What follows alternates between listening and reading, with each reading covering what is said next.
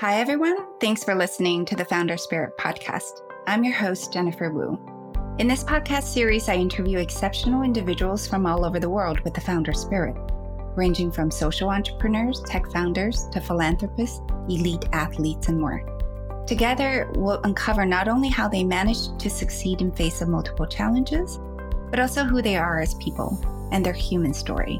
If this podcast has been beneficial or valuable to you, feel free to become a patron and support us on patreon.com. That is P-A-T-R-E-O-N dot com slash the founder spirit.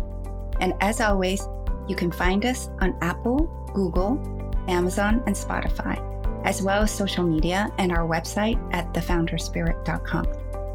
Happiness, existence, freedom, power, and life.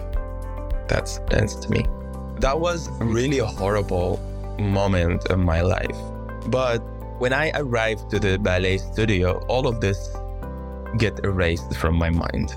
And then I sweat all my tears and then I feel like okay, I'm alive again and I can get out of this door and fight again and survive again. And it's crazy how I survived. And I still wonder why, but until now, after all of this wondering, I believe that I am not the body who I am. I'm just the spirit who lives in this body. And this spirit has a mission. And this spirit is living despite whatever. And this spirit is passing the hope and the passion and the happiness for the people who are around. Joining us today is the amazing Ahmad Joudeh, a dancer and choreographer. His life story is a true testament to the power of art and the human spirit. Born on the outskirts of Damascus, Ahmad was raised as a stateless refugee in Syria. Upon discovering his deep passion for dance at a young age, he dreamed of becoming a professional dancer. Amid chaos and horrors of war, his pursuit was met with intense opposition from family members and death threats from militant extremists. Despite these challenges, his determination to dance remained unwavering. In 2016, Ahmad's life took a dramatic turn when he was featured in an award winning documentary titled Dance or Die, highlighting his personal struggles in a war torn country. With help from the Dutch National Ballet, he moved to Amsterdam and continued his dance training. Since 2017, Ahmad has been active internationally, performing at numerous events, and founded the Dance or Die Foundation to support his dance and humanitarian work. Now a Dutch national and author of his memoir, also called Dance or Die, Ahmad is a high profile supporter of the UN Refugee Agency and an international friend of the SOS Children's Villages. Just how did Ahmad persevere through life's unimaginable adversities and go from a stateless refugee to an international ballet star? Well, let's talk to him and find out. Hello, Ahmad. Welcome to the Founder Spirit podcast. So grateful to have you with us today, and thank you for taking the time. Hi, Jennifer. Thank you very much for putting the spotlight on my story in your podcast. I'm really honored to be here. Thank you. Growing up in Yarmouk, a Palestinian refugee camp in Syria, what were some of your formative experiences from childhood? I had a beautiful childhood in this little refugee camp, and most of the people there were from Palestinian background, but officially they are stateless and they are still till today stateless. These people are very simple, very humble, very warm. For me, this refugee camp was the whole world. I grew up in a beautiful family and I just wanted to be a dancer. And since I wanted to be a dancer, my world has changed and my war has started. I say it this way because unfortunately, I was not allowed to dance by some family members starting from my father, and he was a bit extreme against my wish of becoming a dancer. Because as a male son for him, in a refugee camp, to be a ballet dancer where people the main goal for them is to find food, to live in peace, and they don't understand what is ballet dance form of art. So unfortunately, it was a very difficult experience with my own dad that remained till today. But other than that, the refugee camp was, as I said, my whole world, and it was so small, but yet it was still a home where I could belong and, yeah, where I could grow up. And I stayed there till I became 21, 22 when this camp was bombed and we forced to leave. You were raised in a very artistic family. Your father is a musician and a painter, and as well as your brother and your sister. And as a young child, you were actually a singer and you used to perform with the rest of your family in a music group. Can you tell us about the moment when you first fell in love with dance and what inspired you to pursue it? My father was trying to teach us as much as he could from art. And it hurts me because he's an artist and he couldn't understand ballet. So when I was a kid, I used to sing with my brother and sister. We had like little band uh, uh, and we were doing these little celebrations and events. One of the events was a school event, and we were chosen from the schools of the camp to represent the camp and the city center theater. And the performance after us was six ballet dancers, little girls from the girls' school, and they were dancing a little piece from Swan Lake, where I saw them for the first time, and I was like, why am I singing? Why am I playing music with instruments? Why don't I do it with my body? And then I was fascinated by them. I wanted to move like them. And I was just in a different world. I really, really love to move with the music didn't know before that was ballet. I didn't know this was a special form of art or special form of music. But then I was doing this secretly in my room for a while until my mom discovered that. And she's like, What are you doing? I'm like, I'm just, I don't know, just doing what I've seen. She's like, This is called ballet. This is dance. And she told me you should stretch your knee. You should not. and I was like, How do you know that?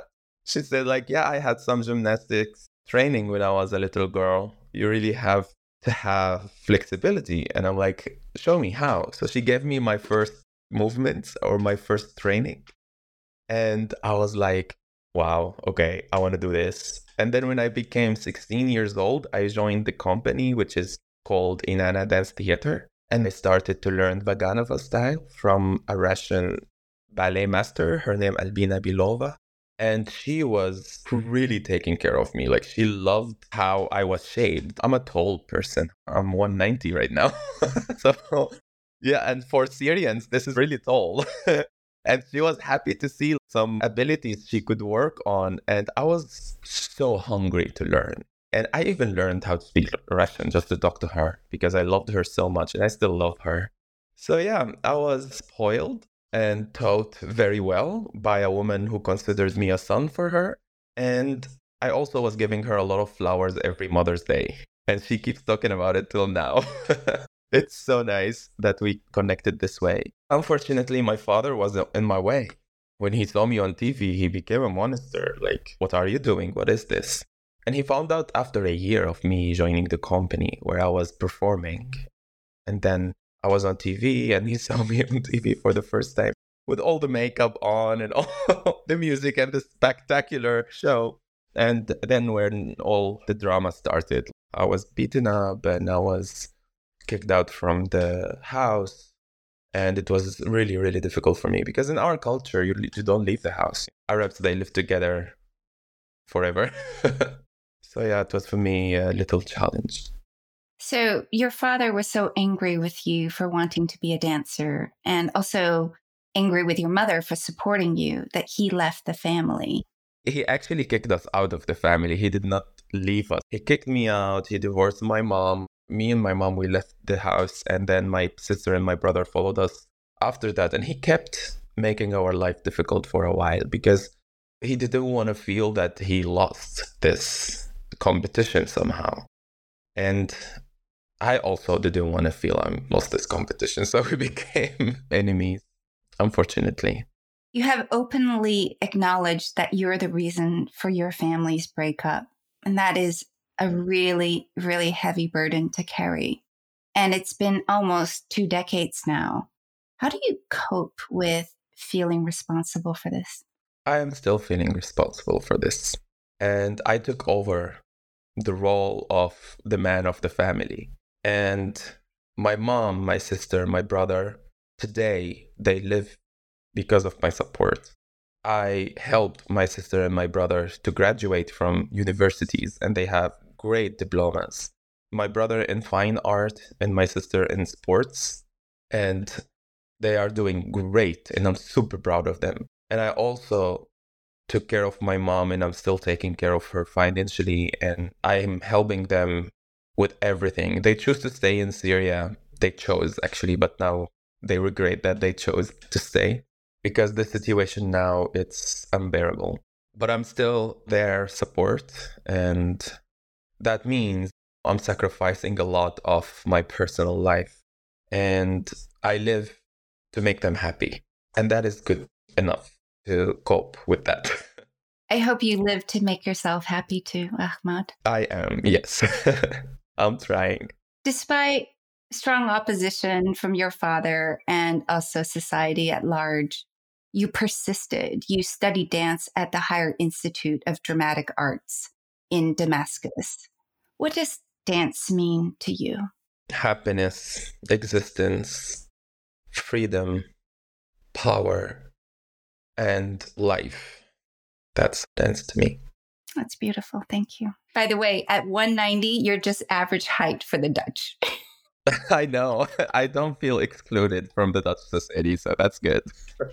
you were 21 when the Syrian civil war broke out. I think, in a way, dance became your refuge as a way to escape the harsh reality of your environment. Nonetheless, it's really unimaginable to me or anyone. Not only were you dealing with the emotional trauma from your father's beating and your parents' divorce, but also now having to support your family financially in the middle of this horrific, violent conflict. Can you tell us a little bit of what was your life like during the war? During the war, I was just surviving. I did not have a life. I only felt alive while I'm dancing. And to me, I immediately bought a bicycle because I could not afford the bus the whole time, or also because of the bike, I could survive several bumps. That's really funny, but it's true. If you're biking and you see a bump, you can just like go away with the bike and then you survive somehow. And, but if you are in a car or in a bus, you're stuck in the thing. Also, I had 12 checkpoints from where I lived to my ballet studio. And these 12 checkpoints, you don't know who's on there, you know, these soldiers or whoever are there. Every time they stop me and they ask, why am I not joining the army? Also, as a stateless, it's a must to join the army in Syria, and I still don't understand that. If I am not Syrian, how do you ask me to fight for your country, right? So I was stopped every checkpoint, and they would ask me, why you're not joining? And I'm like, I'm a student. And I give them my student ID, which is written there, the Higher Institute for Theatrical Art, the dance department. And they ask me, oh, so you are a dancer? Okay, shake your hips for us. And I'm like, well, no, this is not the type of dance I do. Then they're like, what do you do? So you don't know. Or somebody, for example, sometimes they will like, oh, you're a dancer. Please keep doing what you're doing. Here you go. So it depends. Or they would point a gun on your head and you know ask you to join the other guys on the wall. And i was in that situation and they took my bike from me and i felt they took everything i have from me. And i told him give it back. And he said he put the gun in my head and he's like if you don't leave i'm gonna shoot you. You're gonna shoot me for a bike. That's everything i have after my house was bombed. That was really a horrible moment in my life. But when i arrived to the ballet studio all of this get erased from my mind. And then I sweat all my tears, and then I feel like, okay, I'm alive again, and I can get out of this door and fight again and survive again. I remember when I had to walk from my ballet studio to my house because I did not have my bike, there where I felt super disrespected as a human being. It was so far, and I had to walk in this heat, and I was so tired after my ballet training and I felt everything was taken from me. And I was like, why am I here? Why am I kept here and I cannot leave? I don't have a passport. I don't have an identity for them on the system to, to know where I belong. But I kept on going and surviving and it was very difficult. But then when I talk about it or think back, it just impressed me. How did I do that? How did I become who I am today? And how I became a voice for these people who are still ripped from everything they have every day to even today. You cannot imagine how people live there. They are like zombies, walking dead, looking for food. That's how the Syrian people are, or the people who live in Syria right now, unfortunately. It's terrible. Ahmad, you witnessed many deaths during this period, and you decide to offer free dance lessons to children to help them overcome their traumas. As you had mentioned, that when you enter that dance studio, you felt much more alive and you could leave the traumas and the conflict and the violence behind. But in your view, how does dance contribute for these communities to healing and resilience? I think dance has a very, very big power, even scary power for people who are insecure to move.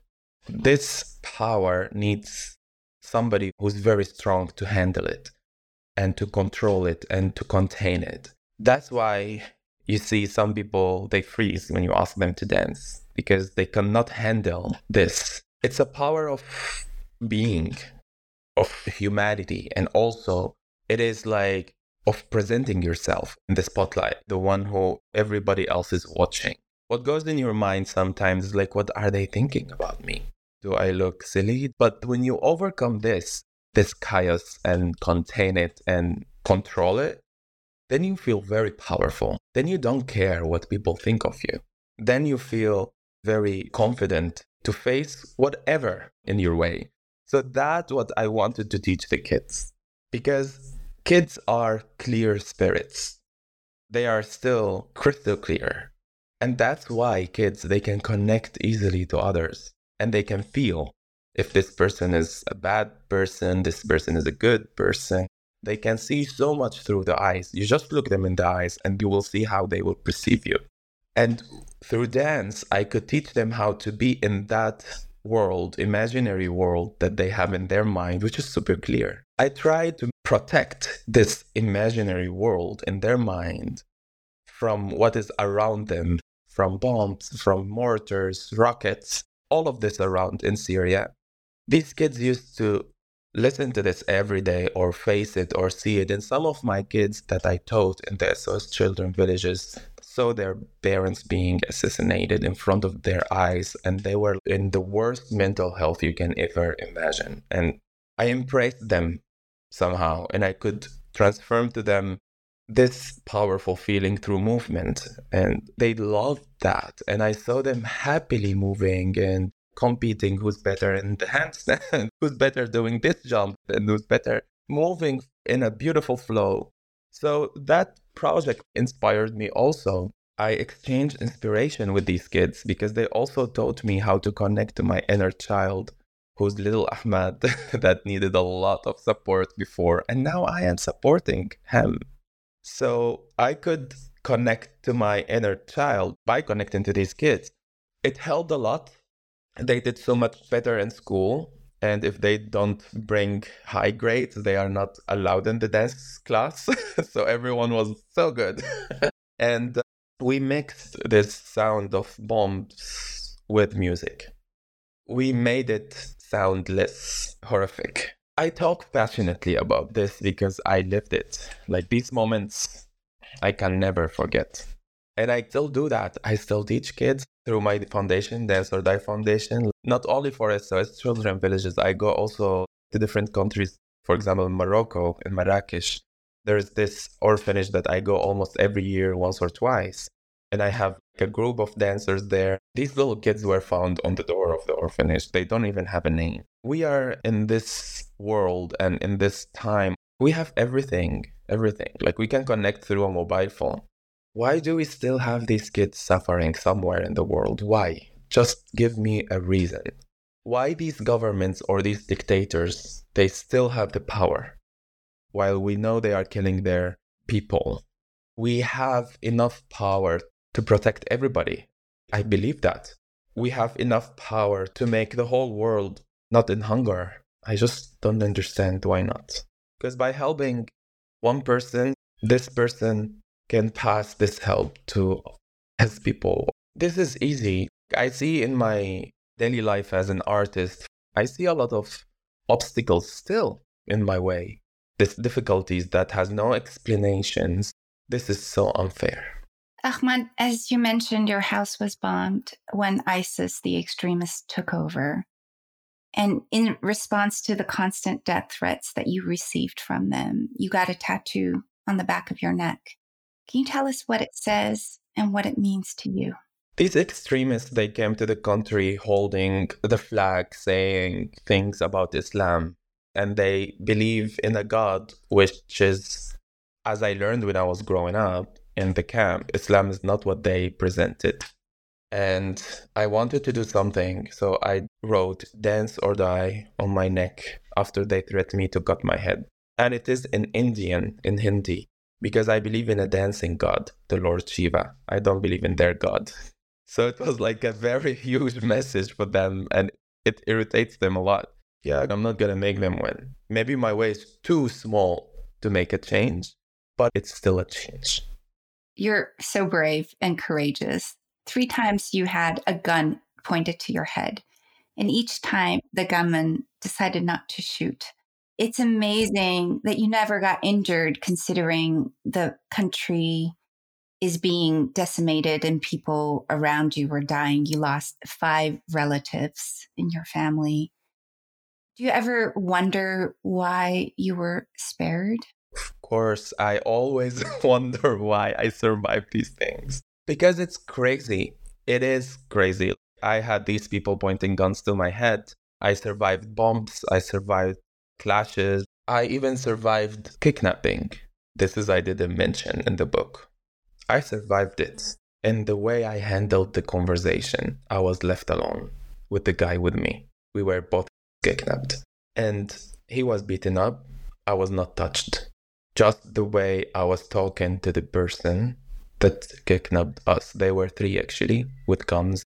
And it's crazy how I survived. And I still wonder why, but until now, after all of this wondering, I believe that I am not the body who I am. I'm just the spirit who lives in this body. And this spirit has a mission.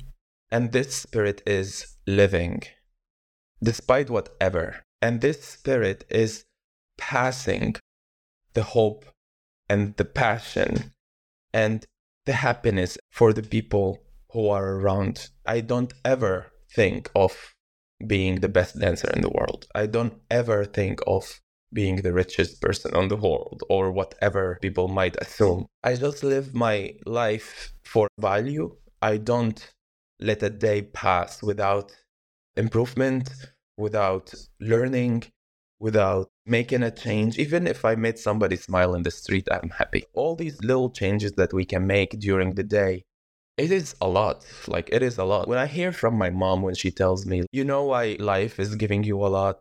And she said, Because your presence around people gives them joy. Before even you do anything. That's what my mom tells me. Even on top of that, you are so thoughtful of the youngest or the oldest in the room.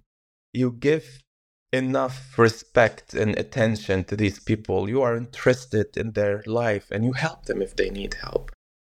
And she's like, I would follow you blindfolded because I trust you so much and I'm so proud of you oh my god when my mom said that i was crying i was like wow now i arrived it's beautiful it's really beautiful but it's also true because even the first time i met you you told us about your amazing life story but yet you were shining. You're always smiling. And i texted you without really expecting a response and you responded. So here we are today. It's absolutely true because i feel like you're respectful and you also cherish everything that you have. May it be people or experiences. Thank you. It is because i mean respect is the most precious thing that you can give yourself and people around you. It is even more important than love. Like in a certain relationship, first respect, then love, you know? And that's how I was raised by my mom or by my family. And I think this is what we need. And also, these little kids, they see that when you respect them and give them the time to express and to listen to them, also they feel that and they pass it to each other. I hope someday I will see in the Middle East people respect each other. I really hope I would live to that day. Going back to your point about why we have violence and war going on in the world, the Dalai Lama said that if we can get six year old kids to meditate today, we can end war and violence in one generation. So perhaps we're not too far away. In summer 2016, shortly after you graduated, you were approached by Roozbeh Kaboly, a Dutch TV journalist, to do a reportage about your life under the Syrian civil war. How did he find you?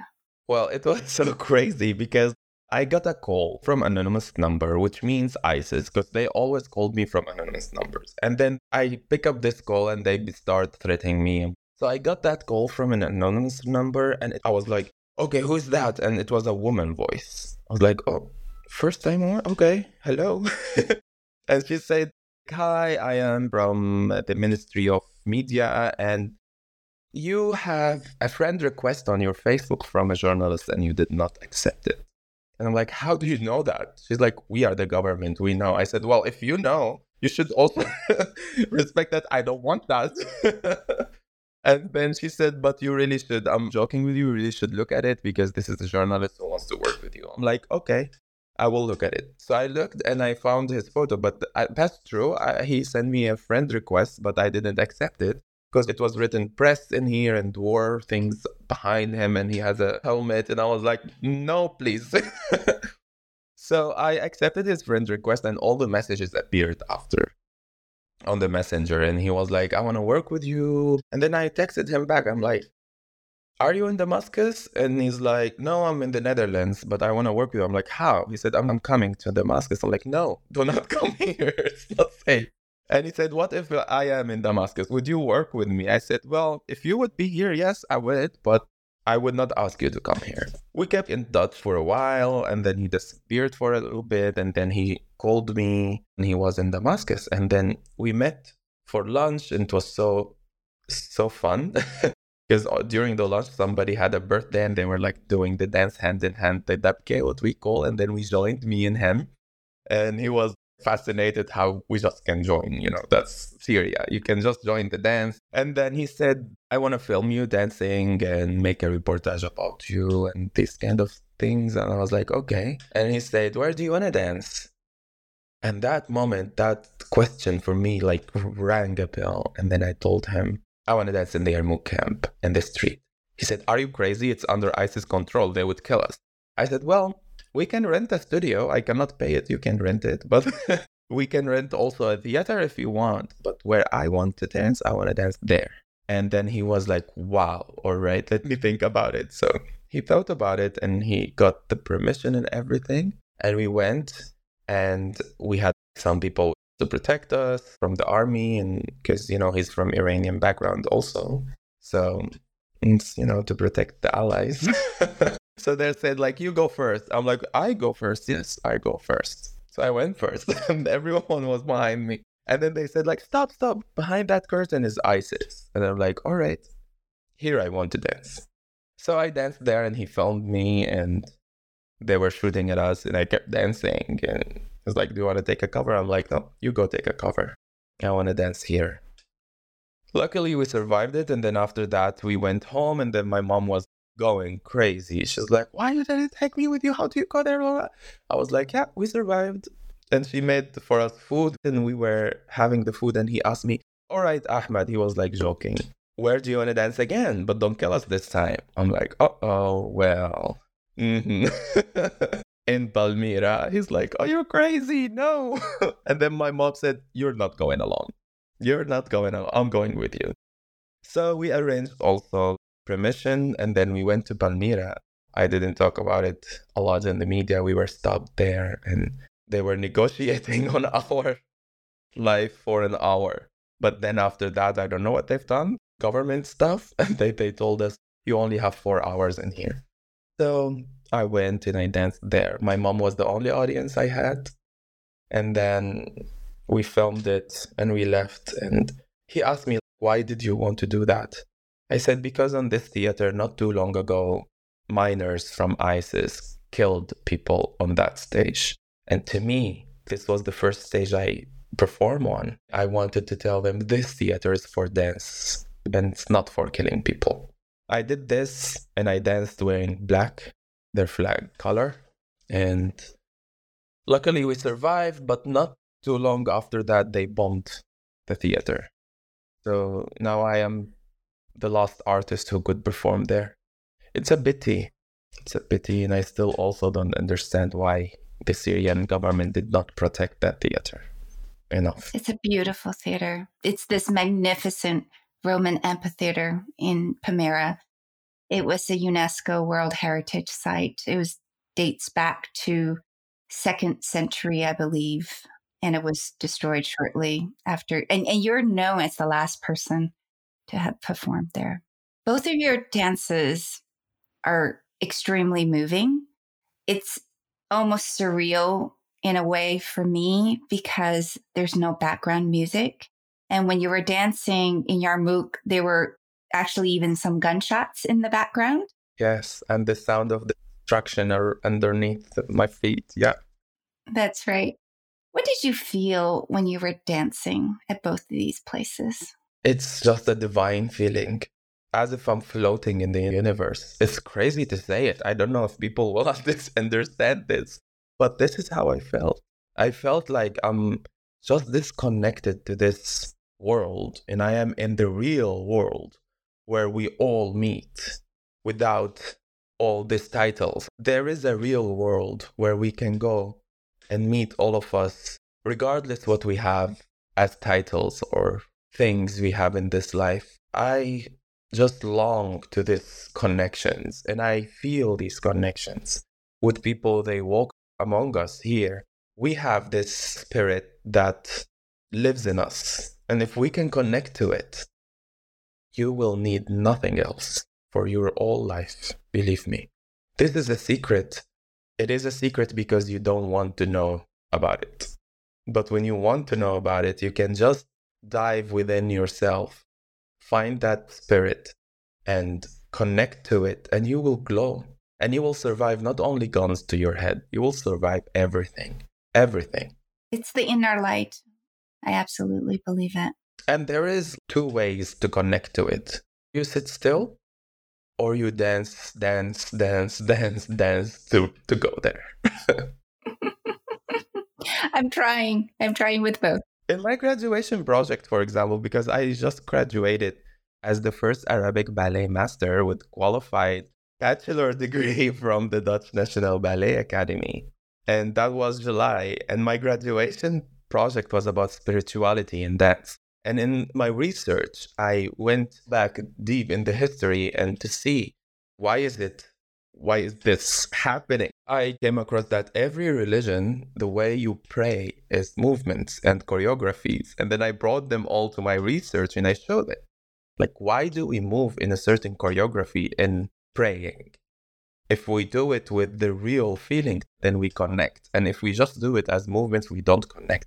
And this is exactly what we do in the dance. If you really feel the movement, then you can connect to the audience. They can see it and they will be connected to you and feel what you feel. Well, I love to watch you dance. You have this unique fusion of ballet, Middle Eastern dance, Sufi dance, I think, and some modern dance element. So it was mesmerizing to watch you dance in those two places for sure. Thank you. I try to bring every element I went through because what is life? What is world? Is your experience. This is your world. And the people around you or the environment around you is the, the, the experience and the community you live in. And for me, like I have been on the move since I found out that I'm alive, you know? And all of this that adds to me as a person, it also adds to me as an artist. And I just make this mix of movements that can speak to everybody. And it's beautiful, it's elegant. After the documentary aired on the Dutch television, you received an invitation from the Dutch National Ballet. And this was just a few months before you were supposed to be conscripted in the army. You moved to Amsterdam in October 2016. It must have been really difficult for you to leave your family behind in Syria and to have to build such a different and brand new life on your own in Europe. Can you tell us a little bit about your transition in this process and how did you adapt to your new life here? It was very difficult. I had a culture shock and I was living with this culture shock for three years and a half. And I also had PTSD. I did not realize that because since I arrived to Amsterdam, I was taken immediately to the theater. And the day after, I was in the ballet class at nine in the morning.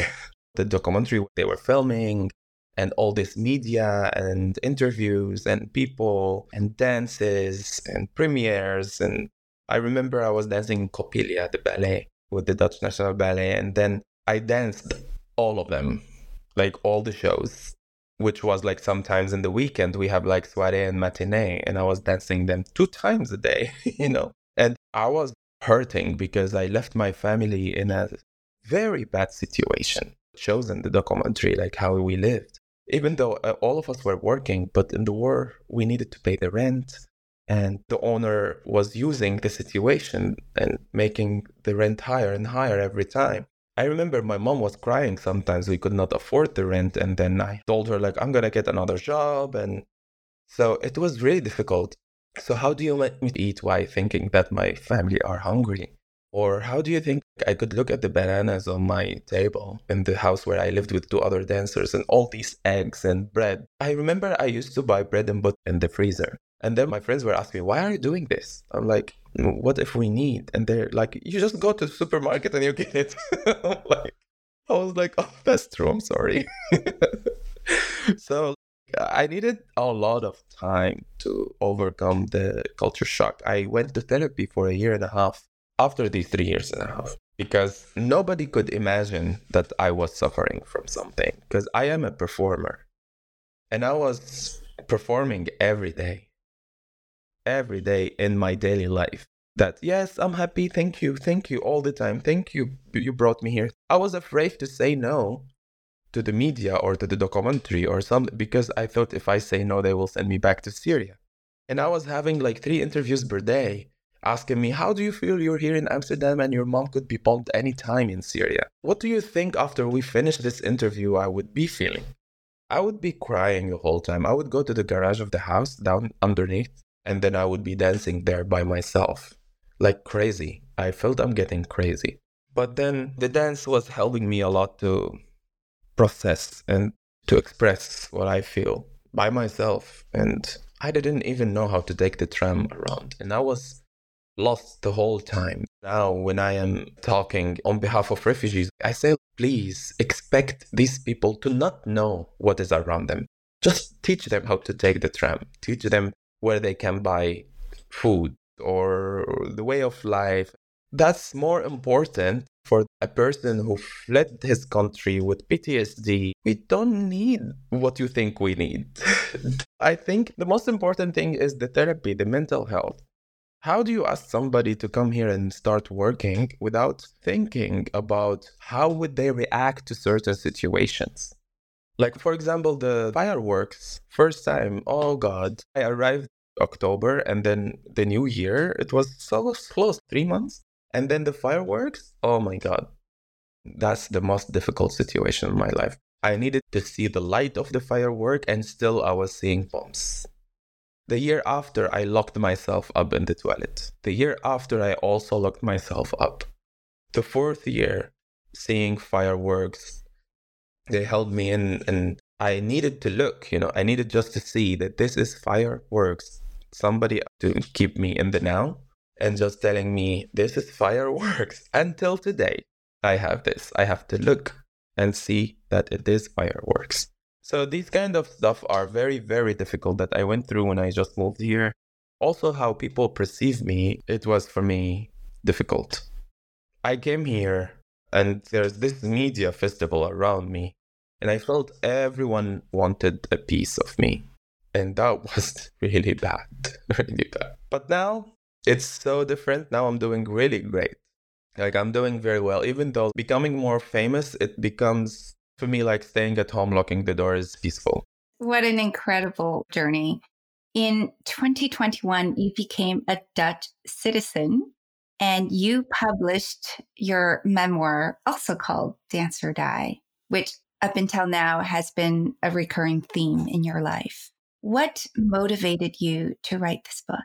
I wrote this book actually before in Italian with a ghostwriter. It was Danza o muori, and the ghostwriter was very sweet. I would record or have a conversation, and he writes, and then I have to look again and redo the things. It took a lot of work, but that happened because De Agostini Libri from Milano they reached out to me after I danced with Roberto Bolle and Sting on Danza con me on Rai Uno. That was amazing. That was a dream came true.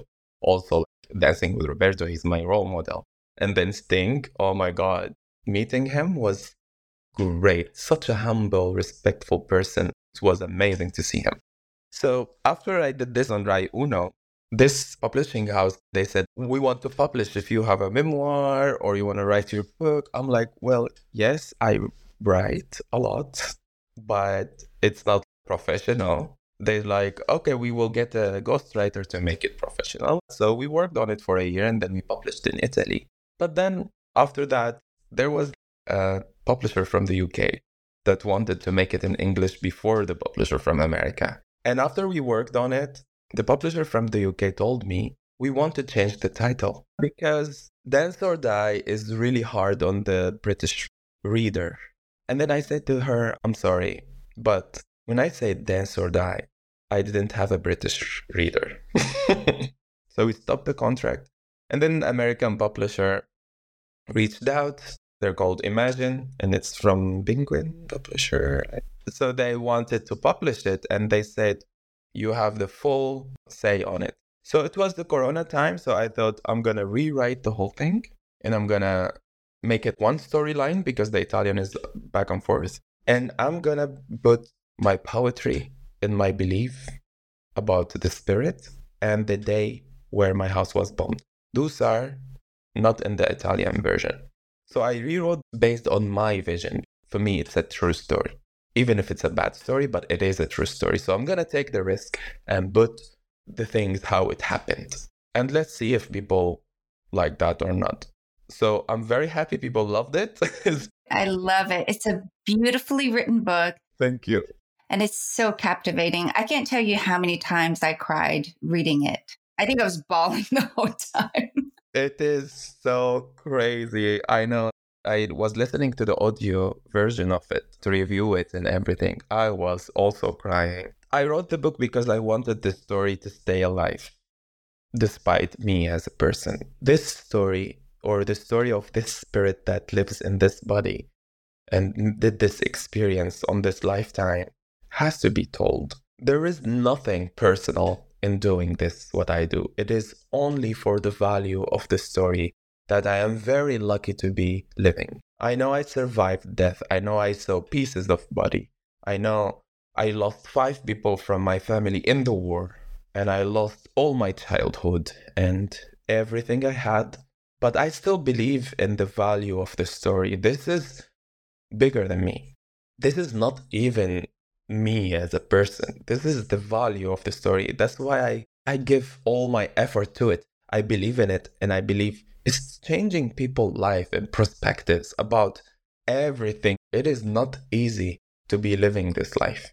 It is not easy to be here safe, healthy, while your own mom and your own brother and sister struggling to find utilities, water, just the water, you know how they bring water? They buy it through tanks and they transport it to where they live and then they put it in the tanks and they wait for it. It's a full production just to get some water to have a shower. It takes you two or three days to arrange it. And here you just open the tap and it comes even warm. I understand you went back to Syria this summer for the first time since you moved to Europe. Yeah, that's why I'm still talking about what is happening in there because I'm still processing. What was it like for you to return? Return where? To nowhere. It was return to nowhere. I left where my house used to be 11 years ago. And I actually before refused to see any photos of the neighborhood and I went to visit it and I only found the land.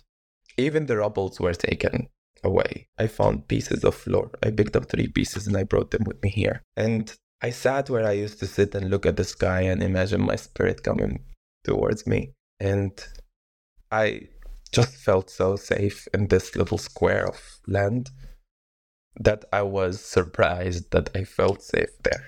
I danced there, connected to all the spirits of my family. And I stood also holding my book in there where all this, the story of this family who lived here and the streets that they were full of people celebrating weddings and happy and dancing together. I heard all of their voices and I heard all of the struggles and the pomps and everything that is happening. It felt so crazy. It was like the people who lived here, they live forever in this book. And I stood there holding this book. It was just a crazy moment. Crazy, crazy, crazy moment. I had a very big media attack after that against me in the Arabic media. They called me names that made me believe that these people they will never become better than who they are. They asked people there to attack me, so I had to leave the day after. I had to leave two weeks before I was supposed to leave. I felt now I'm fleeing. Before I did not flee. Before I just followed my dreams. But now I had to go. I had to go not because I'm afraid. I had to go to protect what I have here in the Netherlands, which is the nationality.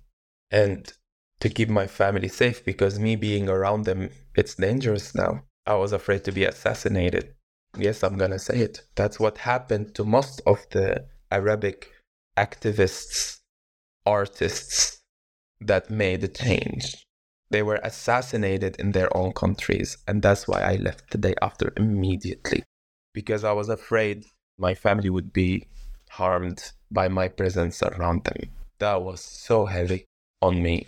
But I did what I went there to do. I supported every single person in my family. I helped my grandma who's saying goodbye, the one you read about her in the book, Aisha. She's dying. And when I left, I was by her side. She has a stroke on her brain, so she doesn't even talk, but she could recognize me. And she was reacting to me, and I just was by her side, holding her hand. And when I said goodbye to her, she kept her hand open, reaching to me. And that broke my heart because I wanted to stay by her side as long as I could, but I had to leave. I also did a free dance workshop for dancers. They all came. More than a hundred dancers came from even different cities. And I was like, wow, I was impressed. They were impressed to see me and they're like thank you for coming back here. Thank you for teaching us. And all of this they were like wow wow wow wow. That day was great. I was also there to film for my movie and they filmed that when i'm teaching. So we did this workshop that was supported by dance or die foundation also our partners like what dance can do like broadway cares in america all of these people held this workshop to be there and it was free of charge for everybody because we, got the support from the foundation. And i felt so happy i could do that. Also it is dance or die. Here they are here dancing and i am teaching them. You know i am the one who was threatened for being a dancer passing this for so many dancers that they will pass it also to others. I could see hope in that. I could see hunger for peace from these people but also they need to be freed. They need to be freed. But I do what I can do, and then let's hope for the better future. You're already doing much more than you think that you're capable of. Ahmad, these days, besides performing as an artist and working on the movie, you're also an advocate for the UN Refugee Agency and the SOS Children's Villages. What are your future goals and aspirations, both in terms of your dance career and your advocacy work? I want my voice to be heard more. I want people to be aware of others, not only for helping others, but also for appreciating what they have. I want to see the world peaceful. I want to never see any stateless person in the world. I really hope for statelessness to just vanish.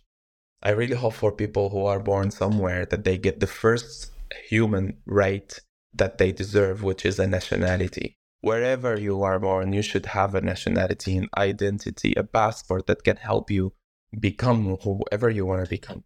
I really wish that I would never see a kid struggling. And I just do what I can.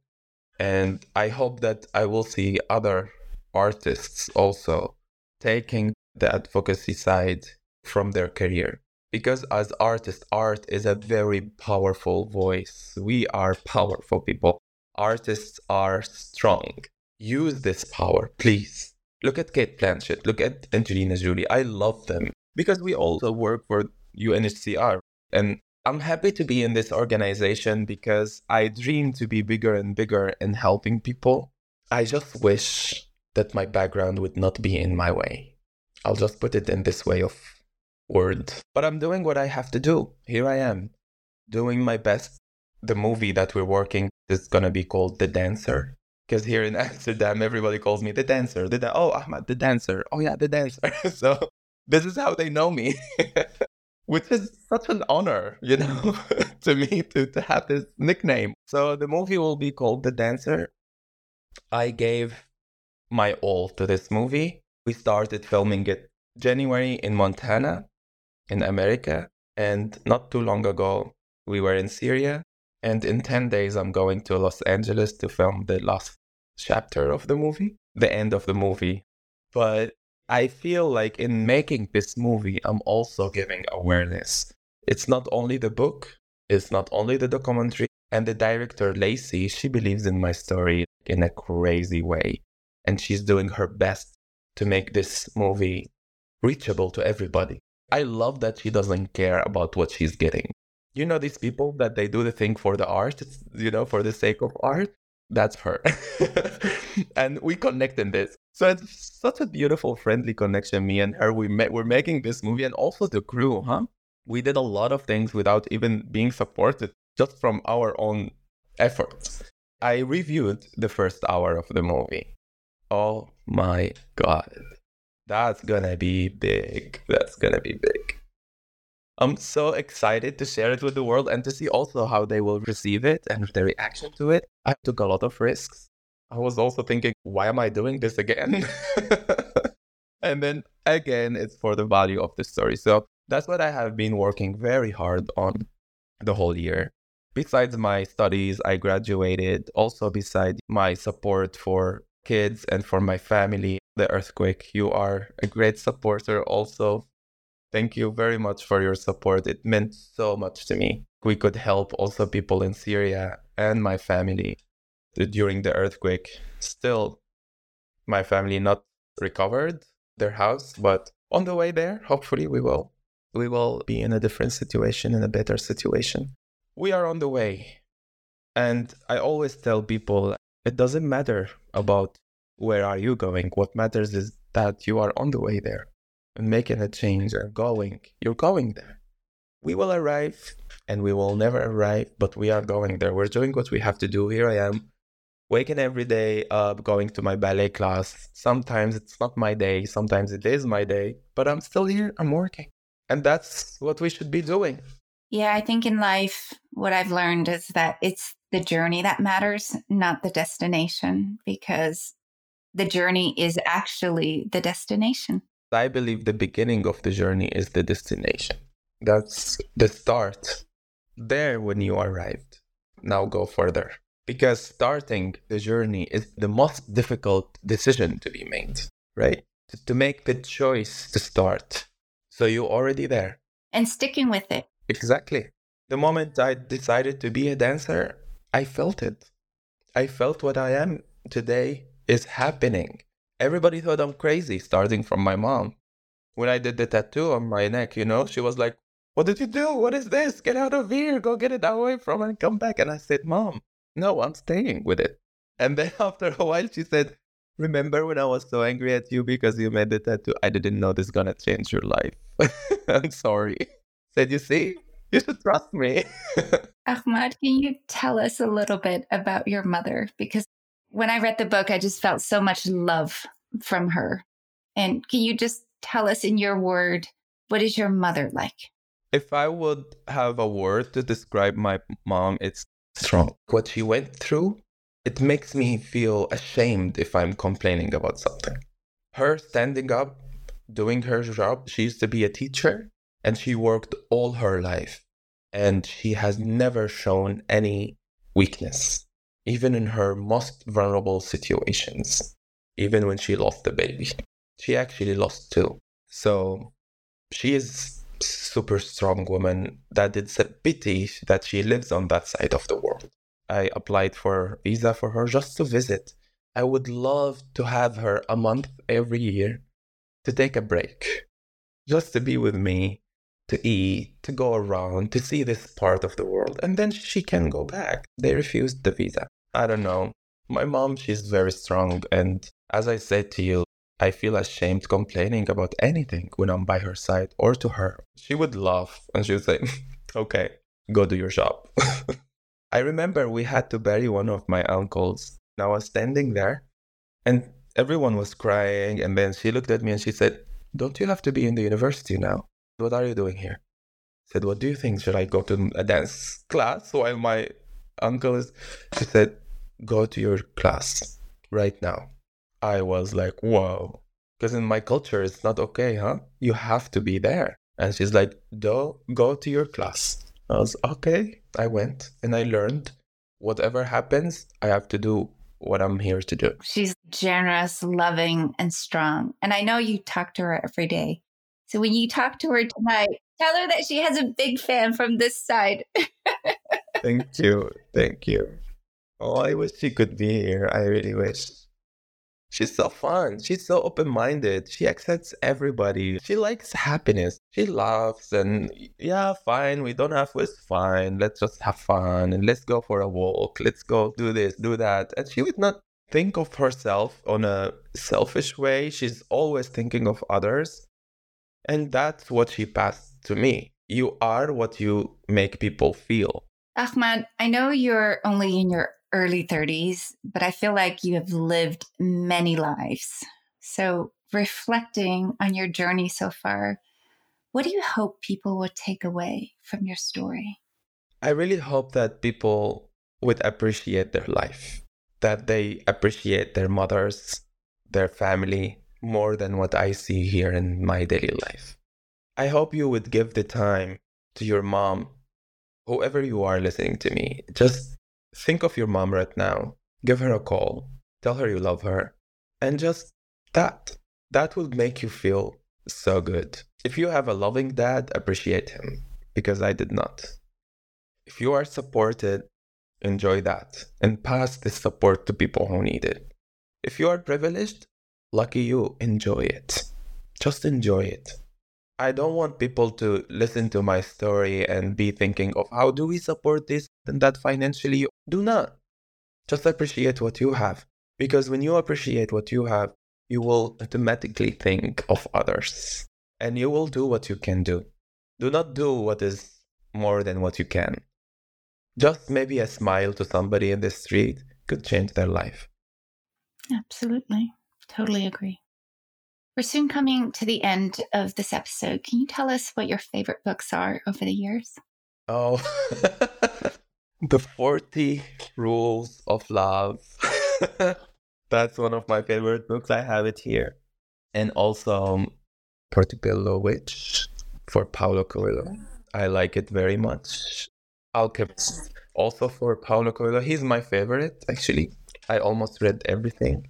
I love his beliefs and his writings. and it inspired me a lot especially alchemist taking a journey to look for something and this thing is just by your side or within you so yeah those are my favorite books and where can people find you your book and your foundation online you can find my book on google or amazon And my foundation is just danceordie.com. Also on my website, ahmadjoudeh.com, you can find my foundation. My foundation has been doing a lot. And I feel it is worth supporting. I am a person who looks at things that I do from a different perspective. I look at things outside of me. I get out of the situation and then I see what should be done. And we have a full board for the foundation. We have been doing a lot. And I am the artistic director of it. I am the face for it. And I believe we are doing great stuff in this foundation. So I hope it would be supported. Thank you very much. And last but not least, what does the founder spirit mean to you? The founder spirit, it connects to my beliefs a lot. And I love the way you talk, the way you believe in things, and I can see connection in there. I talk a lot of the belief that I have in spirit, and it's so great that also this connection to the name of the founder spirit together. So everything is connected. Thank you. We're now coming to the end of our interview. And as you know, we end every episode with a quote. And for this episode, we have a quote from Jonathan Larson. I know it's your favorite quote. it's my favorite, yes. so for this episode, we have a quote from Jonathan Larson, an American composer and playwright. The opposite of war isn't peace, it's creation. Ahmad, I want to thank you very much for coming on the podcast today and sharing with us your life story. I think we're all very much inspired by your strength and your courage to follow your dreams. And I hope the world will see you perform for a long time to come. Thank you very much. Thank you. If this podcast has been beneficial or valuable to you, feel free to become a patron and support us on patreon.com. That is P-A-T-R-E-O-N dot com slash the founder spirit. And as always, you can find us on Apple, Google, Amazon, and Spotify, as well as social media and our website at thefounderspirit.com. The Founder Spirit podcast is a partner of the Villars Institute, a nonprofit foundation focused on accelerating the transition to a net zero economy and restoring planetary health.